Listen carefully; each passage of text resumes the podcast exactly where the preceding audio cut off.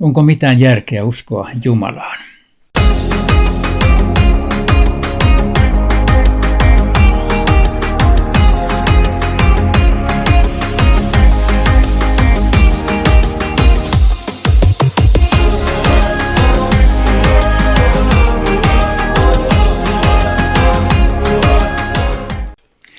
Tässä puheenvuoroni viidennessä osassa kysyn, voiko raamattu olla Jumalan puhetta? Eikö se raamattu ole äh, kirja, joka on esimerkiksi hirvittävän väkivaltainen? Sillä on kaikenlaista tappamista ja pahuutta aivan aivan kamalasti.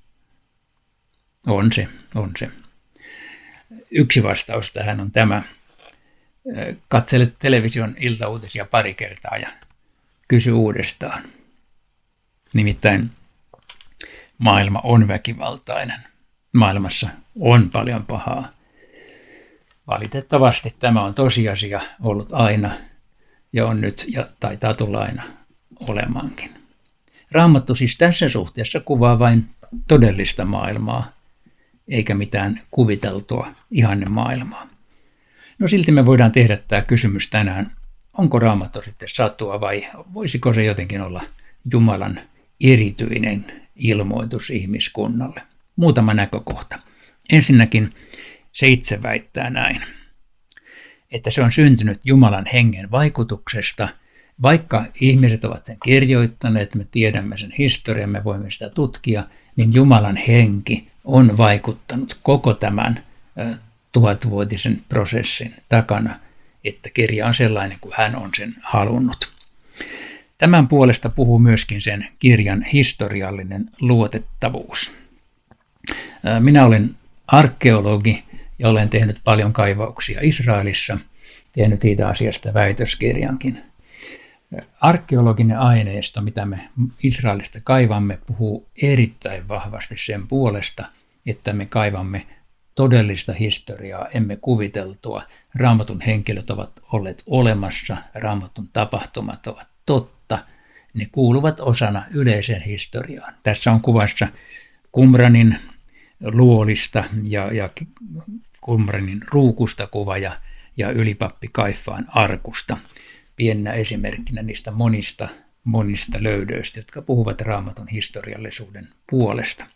Kolmanneksi raamattu on profeetallinen kirja.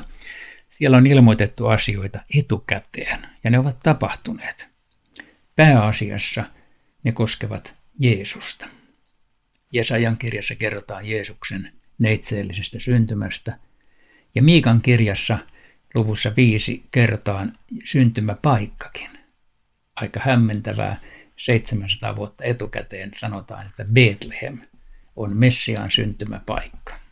Tällä perusteellahan sitten Itämaan tietäjätkin osasivat hakeutua ensin Jerusalemia sieltä kirjoitusten perusteella Betlehemiin.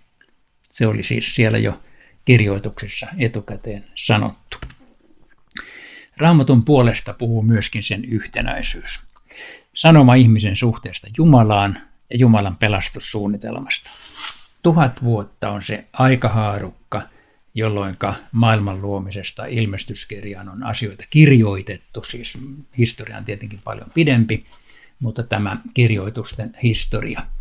Ja 66 kirjaa, eri ihmiset eri aikoina, mutta aivan huikea juoni, joka huipentuu Jeesukseen ja joka kertoo Jumalan suunnitelman tästä maailmasta aivan häikäisevällä tavalla.